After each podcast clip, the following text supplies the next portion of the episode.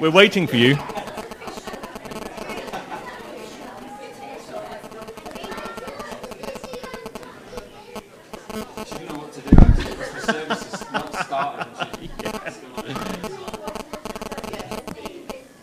Right. Do you know what? Do you know what I said foolishly this morning? I see Colin and Faye just arriving as well.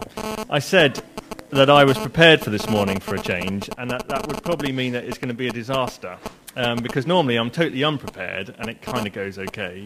Uh, this morning I feel prepared, and it's already not got off to a good start. has it? well, let's. I think we better. We better. Um, we better just get into it. Right. So this morning, do you know one of the problems with this morning is that there's a whole load of different threads that I've got to try and weave together. And it might not seem that coherent, but my prayer is going to be before we start the service. Come on in, you guys. We're having a bit of a slow start. It's a bit of a staggered start this morning. So, uh, yeah, yeah, yeah, yeah. You come on in. Right. So, one of the things that I've got to do is try and weave these things together. My prayer this morning is going to be that you guys hear a consistent message from God in what's said this morning. So, this morning we've got a little bit about rocks, we've got a little bit about putting stuff behind us and grasping what is ahead of us. We've got a bit of a bigger chunk about pastoral care and about sending out. And we've got some stuff about God's faithfulness when we trust Him financially. So there's all these different things we've got to try and draw together. All right? So let's start with a prayer and just ask God to try and give us a clear vision through this stuff. Heavenly Father, I want to start off by thanking you for such a beautiful day today. It's a lovely sunny day. And I want to thank you for your presence with us here, that you've promised that where we gather together in your name, there you will be also. And Lord, you are the one who is good and you are the one who is wise. And I pray that you will, this morning, give wisdom and clarity to what is said and a clear theme throughout this service that people will hear from you and take away some of what you've got to say to this church in this place, in this time. In Jesus' name, amen. Right. First off, James, can we have up my little quiz? It's an it's a, it's a kind of all age service today. The kids are going to be in for a big chunk of it, and then for a little chunk of it, they're going to go out. So um, I'm going to start off with a bit of a quiz. And this is my quiz What is going on in the world? Picture number one. What is going on here? Any, any question? Who said football? Is that Barney? Well done, Barney. It's football. Any specific bit of football? Any, any guesses from you youngsters? What's going on? Pretending to be her. Yeah, yeah. Maybe, maybe. Jake, you had your hand up. Do you know what it is? Anyway, right, we'll have to open it out a bit wider. Anybody know what's going on in this picture? It's uh, Iceland against England. Yeah, The England man doesn't look very pleased with the results. that's right. That's right. So this little country Iceland, who's got a population about the same size as Leicester, the city of Leicester, playing the same colours as Leicester. playing the same colours, thrashed the mighty England. And to be honest with you, I was cheering Iceland on on that game because, uh, ooh, controversial, because uh, I just thought they deserved it, and England really didn't deserve it. So uh, good old Iceland. But a bit of a bit of a weird result, wasn't it? That wasn't expected. Next slide, please. Uh-oh. What's going on here? What in the world is going on? Any of you youngsters know what's going on? No? I bet it sounds like this.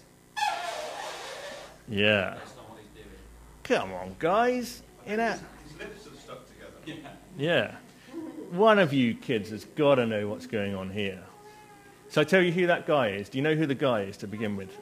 What? Go on, say it again. David Cameron. Yes, that's David Cameron. And who is David Cameron? Who is he? The president. Yeah, the president of the United States of England. Right. Who else has got any ideas what's going on here? Anybody? What have we been talking about at home for the last week? I don't know. Chocolate? No. Right, we'll have to open it out a bit wider. Anybody else know what's going on here? Come on. We haven't got all day. We've got to get through a lot this morning. Someone be brave. Tell us what's going on here. Yeah, it's Brexit, isn't it? Britain's leaving the United, uh, the European Union. Um, so that was a bit of a surprise as well. Nobody expected that, did they? Didn't think that was going to happen. And it's all in a, all in a bit of a kerfuffle. Next picture, please. We better keep moving. Oh, what's going on here? What's going on here? Anybody? We watched this yesterday, so if you don't know what's going on here, go on, what's going on here? Do you remember his name?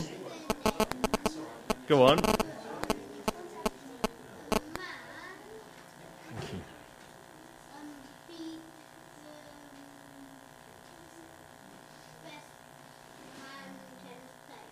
Yeah, did you get that? Did you get that? Jacob said, a man beat the best man tennis player. Yeah. That's what's going on here. Who knows what, who, who this guy here is? Novak. Who said that? Hey, well done, James. That's Novak. And you know who this guy here is? He's a bit of a harder one. He's not who? Who? Who did you say it was? Sam Querrey, isn't it? And Andy Murray. Well, it looks a bit like Andy Murray, but it's not. Um, so that was another surprise. Novak Djokovic, the world number one, beaten by that guy. Let's have a look what's happening else. Where? What's this one? What happened here? Yeah. Nikki, how old are you? three. Yeah, good. You act like it. what's going on here, kids? Not Nikki. Anyone know what's going on here? This, this quiz is going really well, isn't it? I thought these were quite easy for you guys. Wales. Who's saying that? Is that James again? Yeah, it's Wales. And what did Wales do, James? They won, didn't they? They did a really good job. They did. In fact, you know, it could be Wales Iceland final. That would be good, wouldn't it? That'd be really amazing. So um, yeah, Wales, these underdogs, they thrashed Belgium. Wow, that's amazing. What a cool game that was. Good.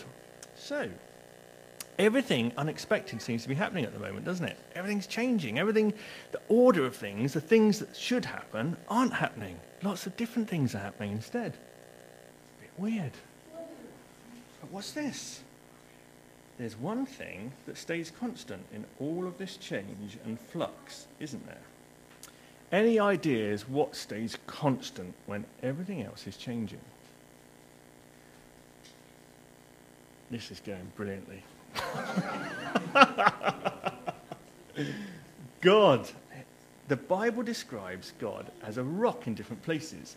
And I've picked out three verses where it talks about him kind of being a rock and being stable. So, first one is from Psalms. Here it is. The Lord has established his throne in the heavens, and his sovereignty rules over all. There is no one holy like the Lord. Indeed, there is no one besides you, nor is there any rock like our God. Trust in the Lord. Morning. Trust in the Lord forever, for in God the Lord we have an everlasting rock. So I was looking for pictures that showed kind of stability in flux. And there's a lighthouse being smashed into by a load of water. The water's everything that's changing, but the lighthouse stands firm. And then I thought, is that really a good picture of what God's like? Or is it more like this? There. Is God more like this huge bit of rock, and all that's changing is just this kind of little bit of waves down the bottom? He's not fazed by it, is he? That's what I wanted to say this morning. The Bible says God is a rock. He's solid and firm in all of this stuff. And all this stuff, Brexit and the sports world getting turned upside down and all that other stuff that's going on in the world and all the stuff that might be going on in your own lives as well is just tiny little bits of water dribbling at the bottom of the rock. He knows what he's doing and he's not going to fall over. Okay? That's the rock bit of the service. Tim, come and bring us some real rock now. Your worship. Yeah! Oh, sorry. Wrong audience.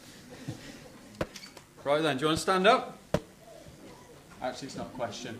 Let's stand up together as we worship the Lord in song. We're going to sing Days of Elijah.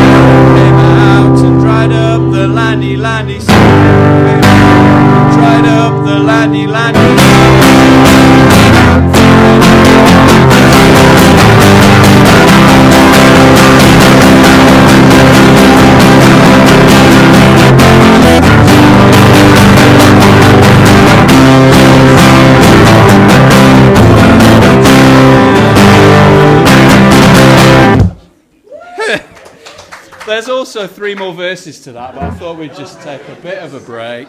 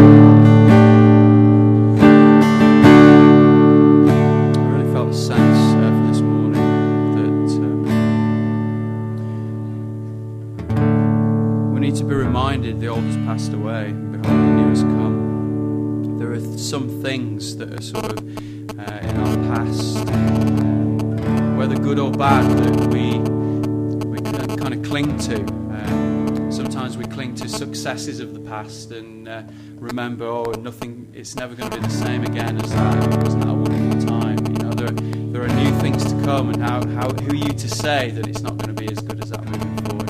And also with the negative, you know, there are so many things that have happened in our past that um, have formed who we are, that we've learned through, that we've got experience from. But sometimes that causes us to make certain decisions based on fear, and uh, we're told not to fear.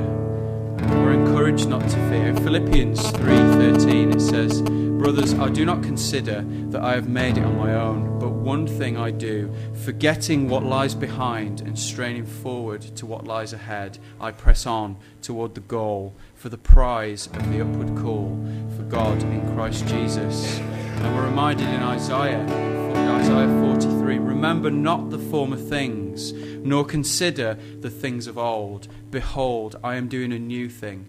Now it springs forth. Do you not perceive it? I will make a way in the wilderness and rivers in the desert.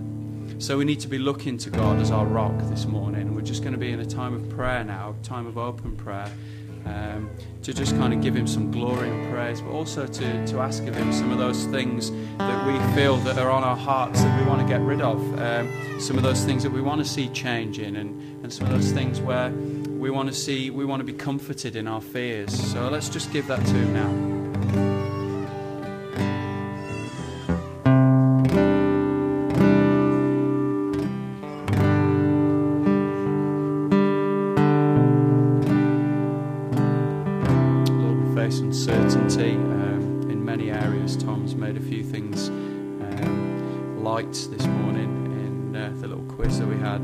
There's all sorts of things that go on on a personal level, on a daily basis in our lives. And by your Spirit, would you guide us?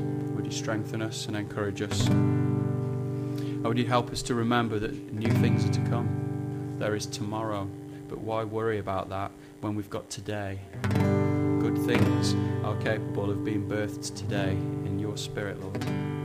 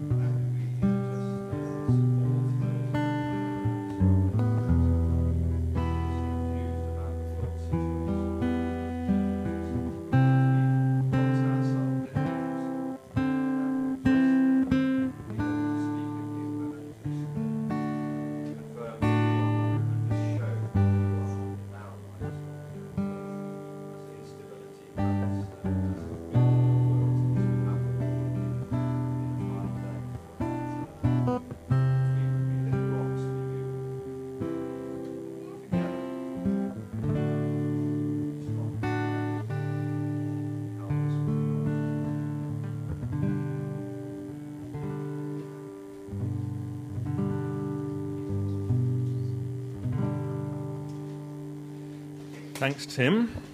Now, young folk in the church. There's somebody who asked me if they could come in and talk today, and I wasn't sure really. Um, but I said that they might be able to. And so they've been hiding out in the back cupboard. And I wondered if it's time to bring them in. Do you think it's time to bring them in? Like them?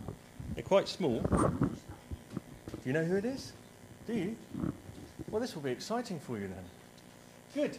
Well, why don't you youngsters come to the front and then you can maybe see him a little bit better?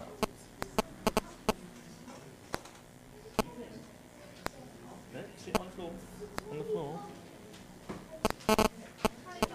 You guys come and sit up at the front and I'll go and see if he's ready to come out.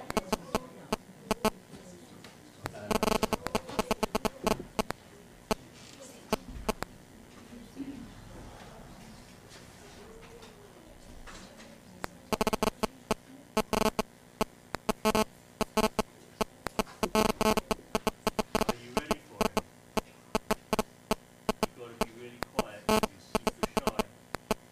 Will you be quiet and be nice to him when he comes out? Okay, here he comes.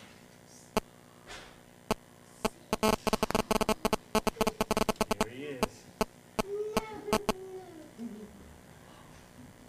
He's a little bit frightened. Come on, Hugo, you can do this. Has anyone met Hugo before? Have you met him before? See, you've got a friend there. Ethan knows who you are. He's waving at you, Eve. Hugo, would you like to say anything to the children? He's a little bit shy, isn't he? A little bit frightened. Wow. He did have a question for you guys. Hugo, you're going to have to be brave. You're going to have to talk to them. All right? Oh, he's shaking. Look. He's shaking. Poor little thing. Don't worry, Hugo. I'm here. You sit down. You talk to them, okay? Ready? It's going to be good. Everyone, keep your eyes on Hugo. Here he is. Okay. I want to be part of a team. He wants to be part of our team. That's nice, isn't it? Why, why is that, Hugo? I never get picked for games. He never gets picked for games. What are you laughing at, Henry? Oh. I'm always last. Oh. Poor Hugo. What are you laughing at, Ethan? Poor Hugo. Well, well. Keep your eyes on Hugo. I went into Colwell Primary School the other day. Who here goes to Colwell Primary School? Yeah. I saw in the main hall a big word with four letters on the wall. Anybody know what that word might be? Sophia? Is that right, Hugo? Yes. And that word, you told me earlier, has got some other words attached to the first letter of each of. I can't explain that very well. you know what I mean. The T starts another word, the E starts another word, doesn't it? Yes. The A starts another word, and the M starts another word. Yes. Yes, that's right. Okay. Anyone know what those words are? Jacob. Tell me the T first. Sophia? Together, everyone. Anyone know what the A is? Achieves. Anyone know what the M is? Monkeys. Together, everyone achieves monkeys. That's right, isn't it? No. He says it's not. What, what is the M? More. That's right. Together, everyone achieves more. Team. And you want to be part of a team, don't you, Hugo? Yes. Okay, well, why particularly now? I saw Wales beating Belgium, and I heard that the reason they beat them was because they're a team. Even though Belgium have got a lot of better players, Wales played better as a team. Is that right? Anyone? You, you're too cool for this, aren't you? Sorry. There is something coming up for you guys as well. Yeah. He's not too cool. Pardon? Adam, he's not cool at all. What? That's rude. Yeah. And Bethany, she's not cool either. Oh my goodness. Anyway, what else has spurred you on to think about teams, Hugo? I read the Bible. Did you? Yes. What did you read in the Bible, Hugo? I read all about Jesus and his 12 disciples. Oh, that's good. So, are you thinking that they were kind of like a team? Yes, I think they were a team. Oh, good. I'd like to be a part of a team like that. Oh, good. Excellent. This is going well, isn't it? Keeping your eyes on Hugo. Stop laughing, Nicky. Uh, right. Well, let me tell you about a team that I was part of, Hugo. Really? You don't look like much of a team player. Well, when I was a kid, I went to a youth club at my church. Oh, sorry, is he frightening you? Don't be afraid. Jonathan, would you like to come forward and stroke my hair? no, no, okay. Yeah, no, okay. Anyway, I was part of a team, Hugo, at my youth club, and it was really good. And do you know what? I'm still in touch with all the guys that were in that youth club, even though I've lost touch with everyone else. That's what I want. I want to be part of a good team growing up. Good. There we go. This hasn't got a big finish, you know. Uh, this is as far as it goes. please come and get a snack now and think about teams. Snacks. Jill, do you want to tell them? Thank you, thank you. do you know I said I was well prepared? This is just proving that was horrendous. You love it. Yeah, Hugo. Hugo. No, he jumped. He jumped. It wasn't me.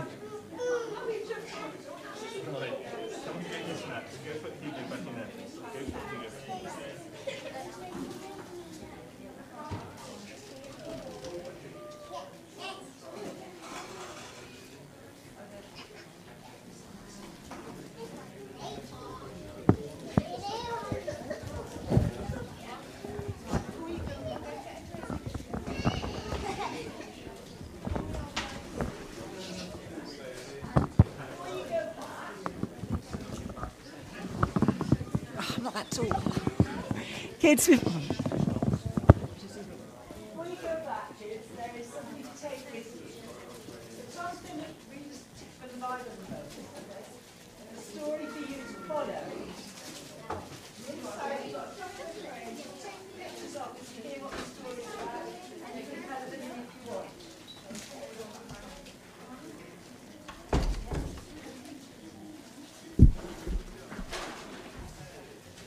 Right, before we read the Bible verse, because I know you're going to be.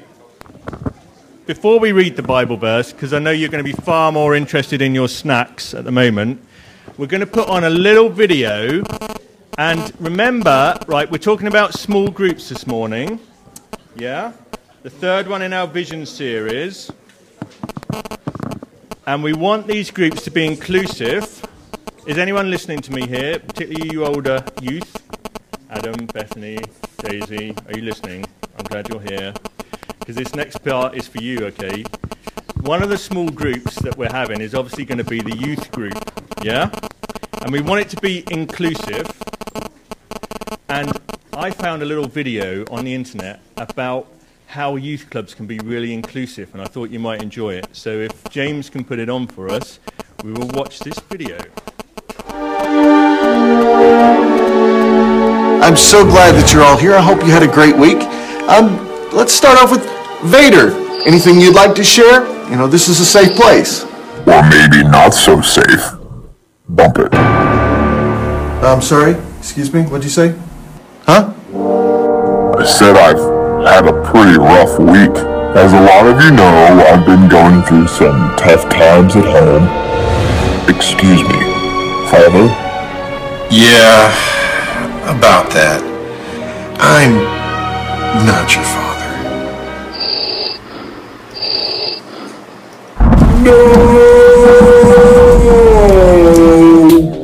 Care about at school lately is my status.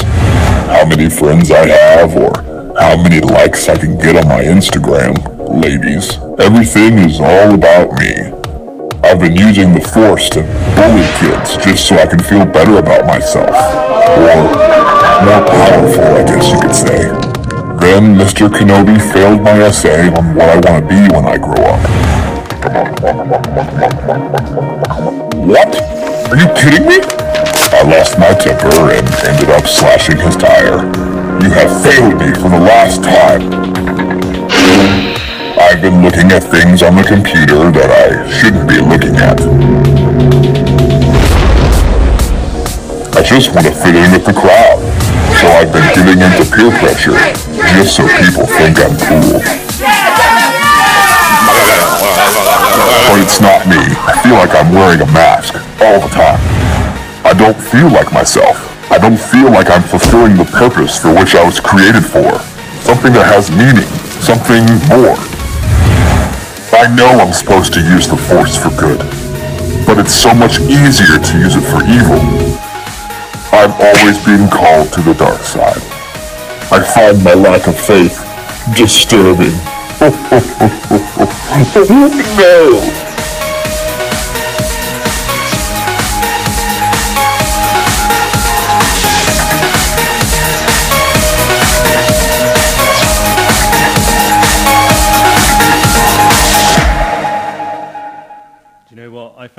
Funny when I watched it at home.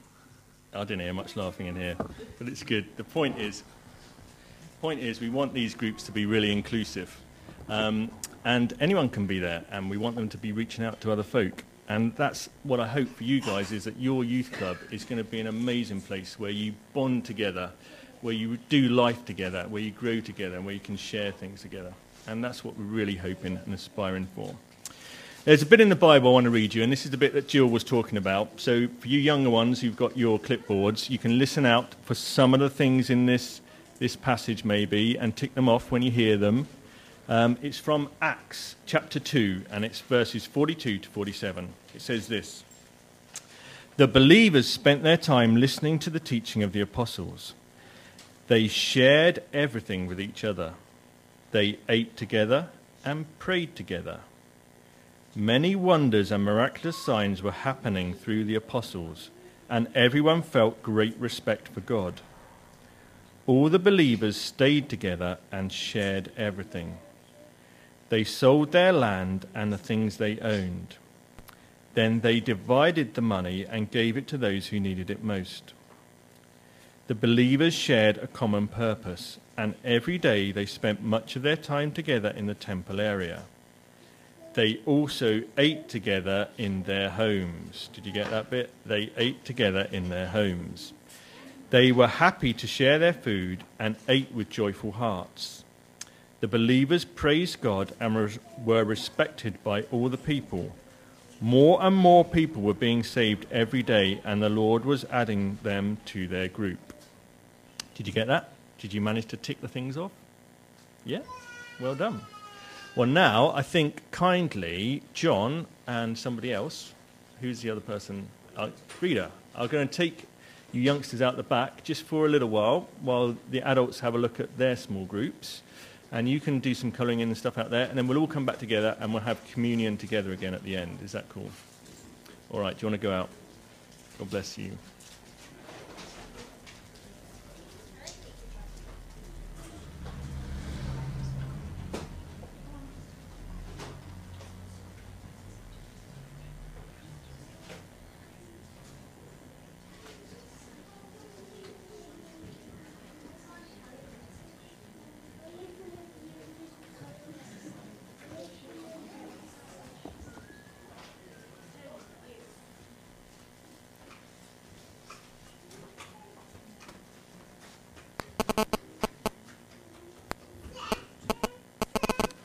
James, could we put the, the next presentation up? Is that all right?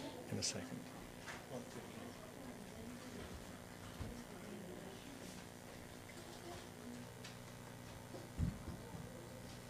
Brilliant.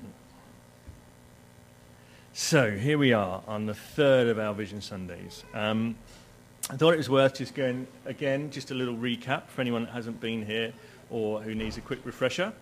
We started off by saying that, that what we want to be as a church is a church that, that has multiple outlooks, if you like. We want to be a church that looks up, that turns its face towards God and says, you're, you're our King, you're the one that we worship, you're the one we want to engage with.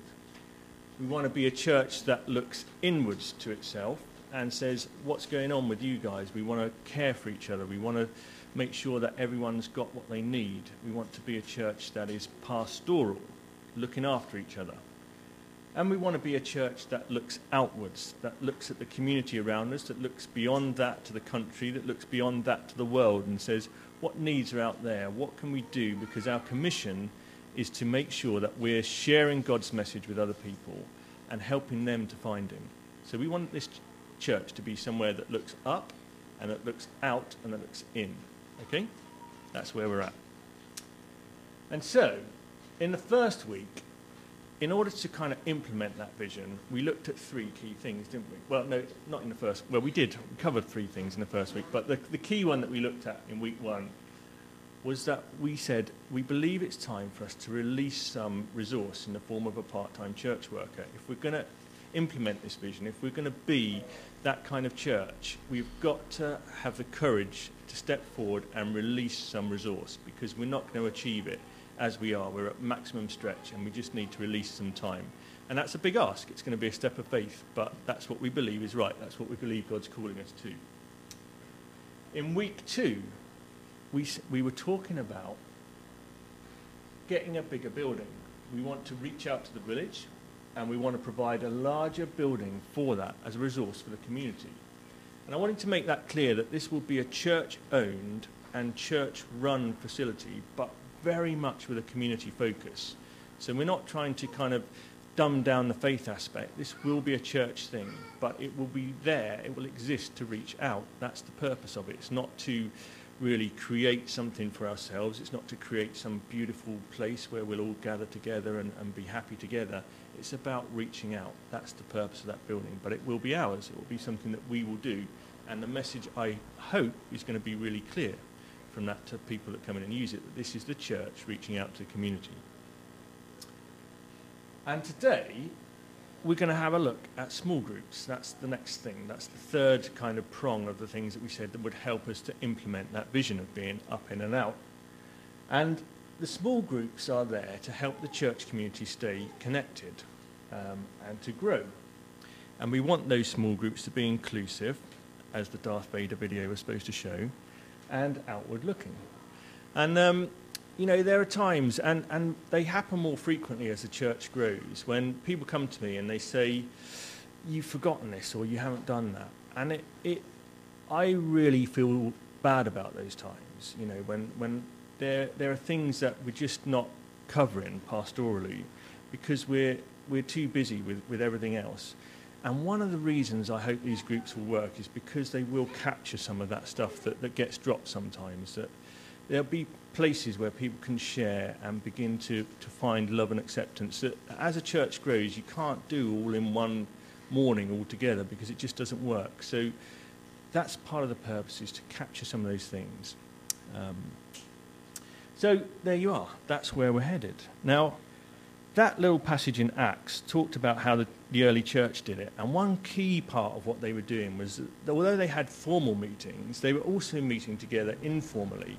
And they were growing in that way. They were meeting together, they were eating together, they were having fun together, they were having fellowship together. And that's something that I think is really going to be part of what we do in our small groups. And I think it sounds fun. I think it sounds exciting. It sounds like the sort of place you'd want to be with your friends and seeing miraculous things happen. That was the other thing that these guys were seeing. As they ate together, as they prayed together, many wonders and miraculous signs were beginning to happen. They were seeing God at work in those normal everyday things that they were doing together. And Hugo was talking about the 12 disciples, another kind of obvious small group in the Bible. And that was a small group that did life together, wasn't it? They, they walked around together, they ate together, they went fishing together, they fought together sometimes, um, they travelled together. If you've ever been travelling with someone, that's a time when you really kind of get to know them, isn't it? When you're, you're actually travelling and there's a bit of pressure on you out of your normal environment and you're sleeping in close quarters and all that kind of thing. They're really good times often because you bond with people, you really get to know them. And that's what that little group was doing. But more than that, they were also being trained, weren't they? Jesus was training them. And he was teaching them in real intimate ways, in ways that isn't possible when you've got a big group of people around you. But he was, he was really teaching them intimately and pulling them up on stuff and saying, no, this isn't how it is. And using examples of just everyday life that occurred as they were moving around together. But there was an ultimate purpose to his teaching as well, wasn't there? And that was that these disciples were to go out, to replicate, to train others. In John 14:12 it says this, I can assure you that whoever believes in me will do the same things I have done. And they will do even greater things than I have done, because I am going to the Father. So when Jesus did go back to the Father, what did he tell his disciples? Do you, do you remember that bit on the mountaintop at the ascension? What was Jesus saying to the disciples? He trained them, and now he was sending them out. He was saying, Go out into all the nations and make disciples of people. So, I'm quite excited about small groups. I think it can be a really exciting place to have fellowship, to grow, to learn, to see miraculous things happen, to share pastorally, to, to pick up some of those things that get missed in a, in a bigger kind of church group. But I'm also looking forward to see where God will take us, where He'll send us out from those small groups, where He'll say, okay, you, you've picked up something of my heart, now take it out and do something with it. So it's going to be exciting. It's going to be exciting because we're going to learn and grow together, but we're also going to go on a mission together. We're going to go out from those groups and we're going to do something with it. And that's, that's what's really exciting. So at this point, I'd love Roger and Catherine to come up and share a little bit more about how they might work and about some real examples of small groups and, and the benefits of them and that kind of thing.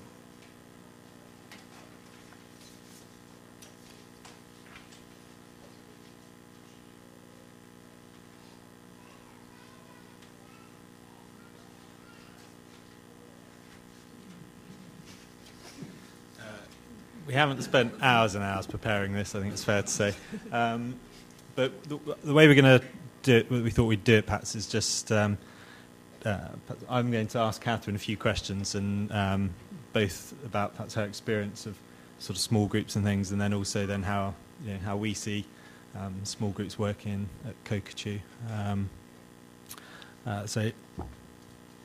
Uh, so, Catherine. Uh, yeah. Uh, I, these questions have been pre-approved by her, so she can't she can't complain. At ten thirty last night, we were just about to yeah, speak. yeah. Anyway, um, so uh, what groups have you been involved with at the various churches you've been to? Yeah, so I guess um, uh, I've been involved with well, kind of small groups and sort of prayer triplets been quite important to me. And particularly, I guess, over the last 10 years, I can, uh, there's a number of different groups I've been involved with. The first really kind of key one was um, uh, from a church in Cheltenham. And um, I'd had a really rubbish year in London. I'd gone back to live with my parents and um, joined this uh, church in Cheltenham. And they had, I don't remember what they called them, I think it was kind of pastorates or life groups or something, and I joined one. And it was brilliant. It was kind of like a, just a nourishing, I don't know, people from all sorts of different walks of life, not some people that would naturally kind of be your friends, but there's something kind of really key about sort of um, studying the Bible together. And it was like that group sort of put me on my feet again and um, uh, sent me out, and I um, moved to London. And it was kind of like a, quite a kind of God thing about um, when I moved to London, meeting various friends. And um, the first person who I didn't know, but it kind of been arranged, so a friend of a friend who took me to the church that I eventually joined in London, ended up being kind of a key um, prayer partner for me. So I've been involved in kind of pastorates and kind of groups of 10 or 12, but also in prayer triplets, so two or three. I think the most it was was four. But that girl that I met on that first trip to um, the church that I joined in London, Where, where did you meet her?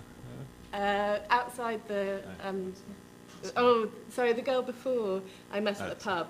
So I've met all, all sorts of key um, people in my life through various interesting different places. So we had this Cheltenham group. I had a prayer triplet that um, started when I first moved to London and kind of has continued um, sort of in different veins throughout the last 10 years. And then we also joined kind of pastorates when we were in London, which is the same as the Cheltenham group. I mean, that was slightly larger, I guess, a group of 30, and you had a pastorate one week and then a small group the next, which was kind of a group of 10 or 12. And Roger and I led a small group um, uh, during that time. And I guess I don't know, I mean, you, you hear kind of the sermon at church, you might get to listen to it with um, kids, but, um, or might not if you're kind of serving and doing various things. But I've found kind of over the years that those kind of groups that meet kind of midweek and sort of a, a different range of people, people you wouldn't ordinarily hang out with, have been so kind of enriching for me and kind of en- encouraging.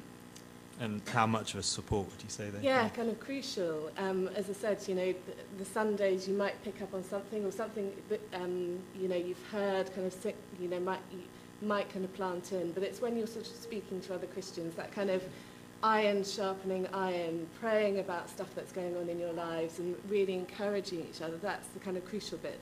A bit like kind of sport. I'm rubbish at doing sport by myself. I can do it for a little bit and go out for a run, but I'm much better if Roger runs with me. Or I've decided that just going to classes is easier because you're in a group, you're encouraging one another, you can't get out of it because you're there only kid. And um, I think we found that a little bit with running a small group. You know, you get to that evening, you think, oh God, I've got to clear up the flat. I'm not quite ready for this. I feel a bit tired after work. And there was always this one guy who came half an hour early, just when you were doing that like final clear up. But we always got to the end of the evening and felt really kind of uplifted that you'd learnt something, that you kind of prayed together and just um, given you kind of an extra boost in the middle of the week. Our kind of vicar used to describe it almost like a washing line. You had Sunday, which is kind of can be a sort of spiritual high, but then you kind of go down during the week and you're, you know, you're distracted by other stuff. And then, and then you might go up on a Sunday. And I guess these other things put other kind of pegs in your life that you know a, a bit of input. Um, so yeah it's been quite crucial to me. And and what sort of resources have you followed in, uh, in the groups? yeah you? different things. Like um, when we were in London it tended to be stuff that was off the shelf so it wasn't kind of people thinking up a topic and having to put an awful lot of work in. But we used um, um, a real resource about God at work how you know you know, God and your work life, and went through that. There was one on the seven deadly sins, which sounds awful, but it's actually really, really good, really interesting. Then I think people did do kind of favourite characters, you know, brought something to the group. Um, we did one on the celebration of discipline, um, which was also very good. Um, yeah, so generally things that we, sort of books that we followed or stuff that we accessed, there's all, all sorts of stuff out there. And so, that, so how do you imagine um, sort of Cockatoo's life groups will be, and what are you sort of most excited about? Um, yeah, I guess I, I, you know, because it's been so important to me, I just feel like God, it'd just be uh, brilliant for us as a church to have that, you know. And um, I, I think there's the sort of getting to know one another, and I hope that they are a kind of mixed group. It's just not going around with your, your mates already, and learning from, I guess, different ages, different sort of people who've um, been a Christian for a long time or a short time, or you know that that sort of mix, learning fr- from each other. And also that kind of encouragement, that this is an encouragement in your walk of faith, that we're actually kind of um, helping each helping each other, that sort of iron sharpening iron, that it's not just a, a nice meet together, you know, and have a cup of tea and a nice chat, but we're really encouraging each other in our faith. And I think when, when you study the Bible and pray together, it's powerful and it has an impact. And you, in, in sort of doing that, your knowledge of God and your love for God increases. And I think once that kind of happens, and as a group you're encouraging one another, you learn more about each other, but it also kind of spills over. So you, you're kind of thinking, oh, I see opportunities in the village, there's, or there's something in the church that I want to support. And, you know, so it, it, that kind of naturally spills out into a kind of out. Um, yeah. Yeah, so you touched on that there, but how do you, and Tom's talked before about, about the up, in, and the outs. Um, how do you see that sort of playing out in, So I guess life groups? the um, in kind of naturally happens, or just gathering together, you know, get, having the chats. But when you're studying the Bible, you get to know each other. I mean, ev- whenever I've done Alpha, it's such a bonding experience because you're talking about things that are so um, deep for you, um, and you get to know the other people in the group really intimately. So that in just happens, I think, um, naturally. And the up is in the kind of yeah, knowing more about God, um, spurring each on each other on in our faith and knowledge of God and kind of worship. And then the out, I mean, we, we there's all sorts of different things. As I said, you know, you could, could be supporting a ministry that's already happening in a church, or it could be, oh, I see a need um, in our neighbours, they need their garden cleared. Let's do that as a, um, uh, a group thing. There was a, an organisation called Besom in London that would support that, gives you the gardening tools to go and um, help, help out a sort of a family in the community or I don't know some if somebody's ill sort of as a group providing kind of meals. You know there's all sorts of different opportunities and I, I would imagine that kind of happens naturally that it's something from the group that kind of spills out. Okay, no more questions.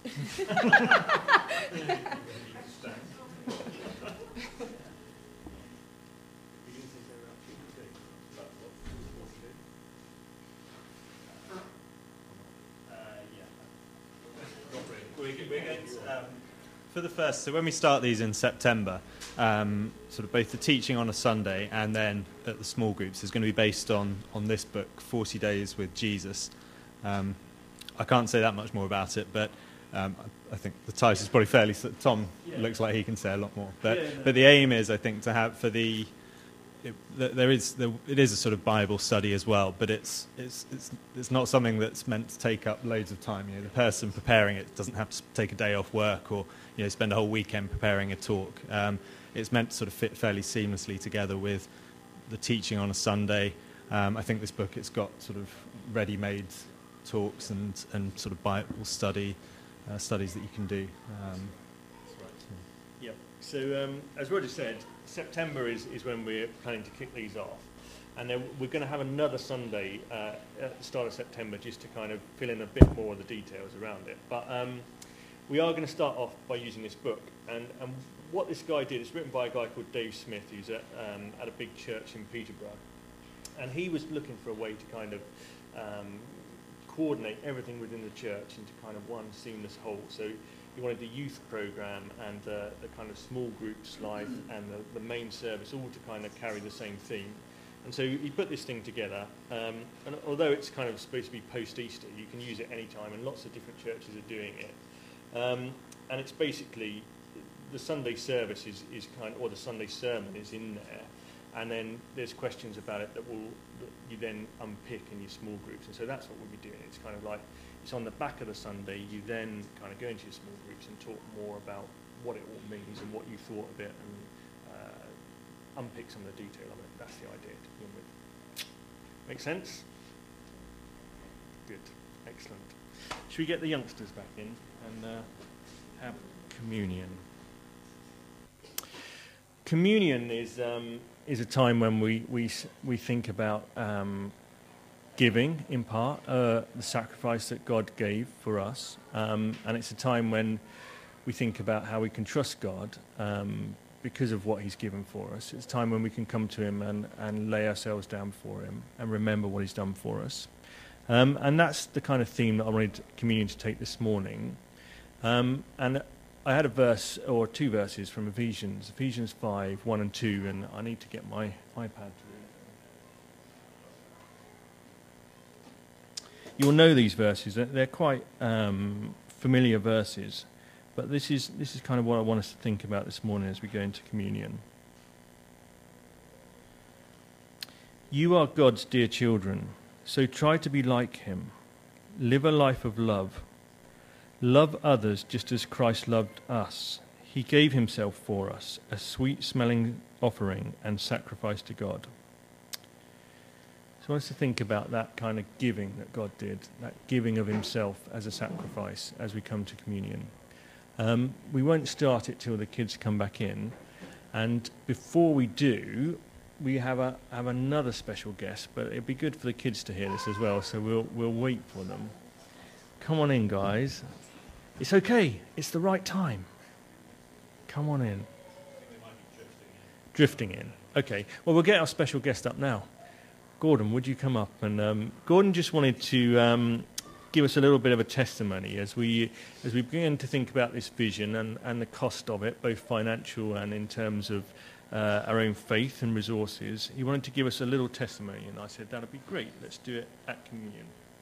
Well, there are two testimonies really, but before I start, I'm not preaching a prosperity gospel. I don't want you to put your Ford keys in the collection and God will give you a Mercedes. That's not the thing at all. we had few children and we were struggling financially, and we used to give God some of the change after we'd paid all our expenses and bought the groceries and so on. And then, I don't know how it happened, but we decided we should tithe. Now, I'm not a great one for tithing, I'll come to that later, but we started to tithe. And believe it or not, we gave God first, bought the groceries and paid all the expenses, and still had some change left over. so, tithing is probably the basics. But we belong to a church in Rhodesia. Um, we didn't have a manse. We were several months behind with the pastor's stipend, and we owed the mother church for the building.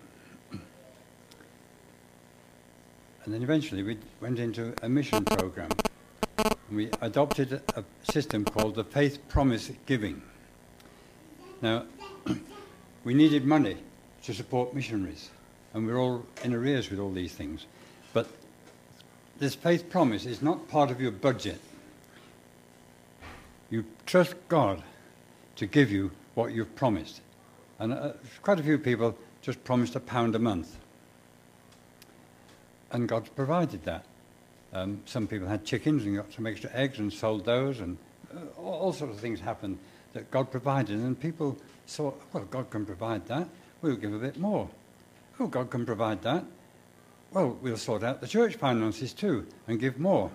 And within a year, or I'm not sure whether it was a year or two years, we'd paid the uh, pastor's stipend arrears, bought a manse, paid the mother church for the building, and started supporting some missionaries in the Far East.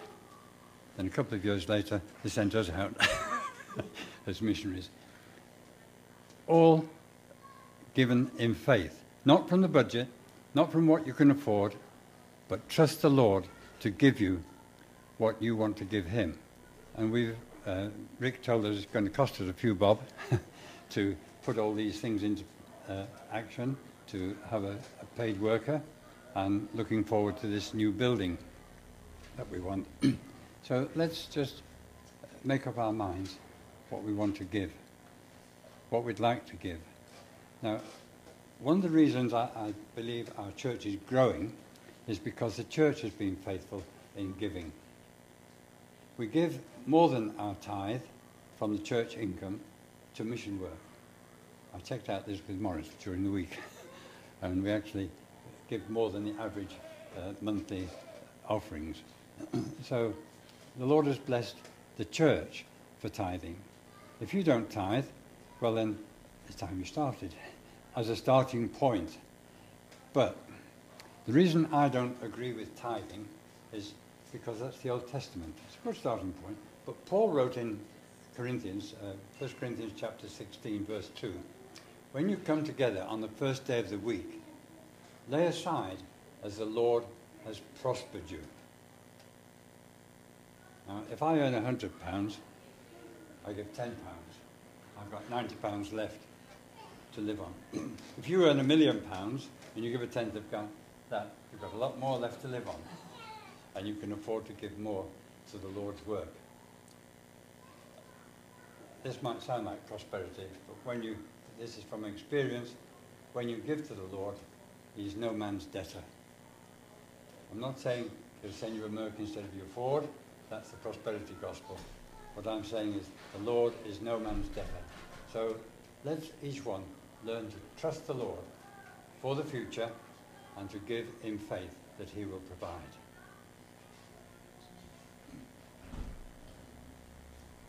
Well, I, I didn't ask Gordon to, to say all of that. that. that just came from him. Okay, so um, but I agree with him in general that um, God is faithful, and when when we're prepared to kind of put ourselves out there, he, he does look after us and he does provide for us. And I've seen it happen in my life, and I'm sure you have in yours, where you've you've taken those kind of steps of faith and found God's faithfulness.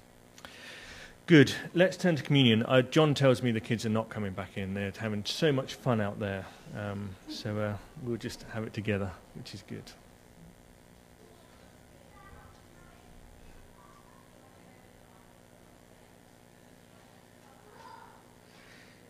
The words are very familiar, aren't they? About um, on the night he was betrayed, Jesus took bread and broke it and said, This is my body broken for you. But I want you to um, just reflect on what it actually cost him, that actual sacrifice, what it cost him, um, as we take the bread and the wine and thank him for that. And what it means, that's the important thing. What it means for us is that we can trust him, that someone who is prepared to do that for us is worthy of our trust, that we can come to him and put ourselves in his hands and say, if you can do that for me, then you can do anything for me. So, on the night he was betrayed, Jesus took bread and broke it and said, This is my body broken for you. Do this in remembrance of me.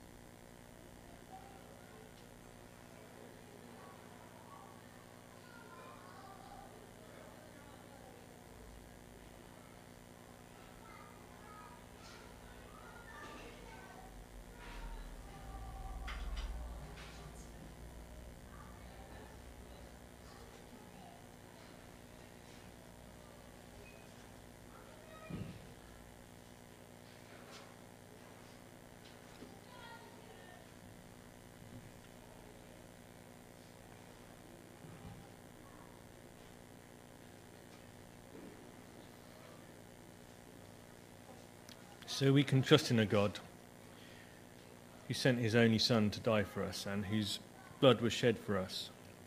As we move into a new season, as the world around us seems to be changing quickly, we can trust in a God who's a rock and who's steady and certain and who calls us forward to new things. So let's drink the cup together as a sign of our unity as a family.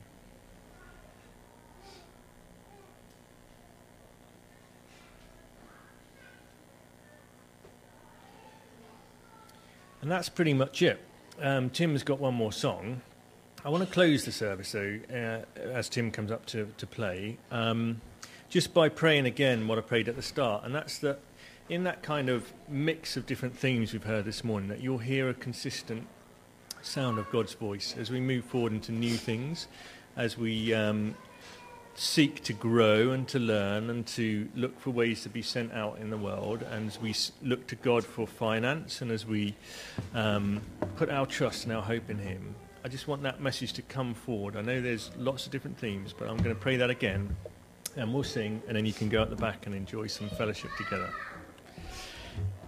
Heavenly Father, um, I want to thank you for all that you are laying on our hearts in this church. I want to thank you for where you plan to lead us. I want to thank you for the excitement and the, the vision of that. I want to thank you that you are doing new things and that you're calling us forward and that you're saying, leave the old things behind, move forwards. I want to thank you that you will remain steady and certain in all of that. no matter what's going on in the world around us, Lord, you will remain steady and certain. And we thank you for that. And we look to you for provision for all that you call us to achieve. And we thank you for giving it to us as, a, as a, something to be trusted with. That you said, okay, I, I can see growth for my kingdom here, and I'll give you guys a place in that. We trust you for it, and we thank you for it. And we pray that you will lead us forward with clear vision. In Jesus' name, amen. Amen. Let's stand together.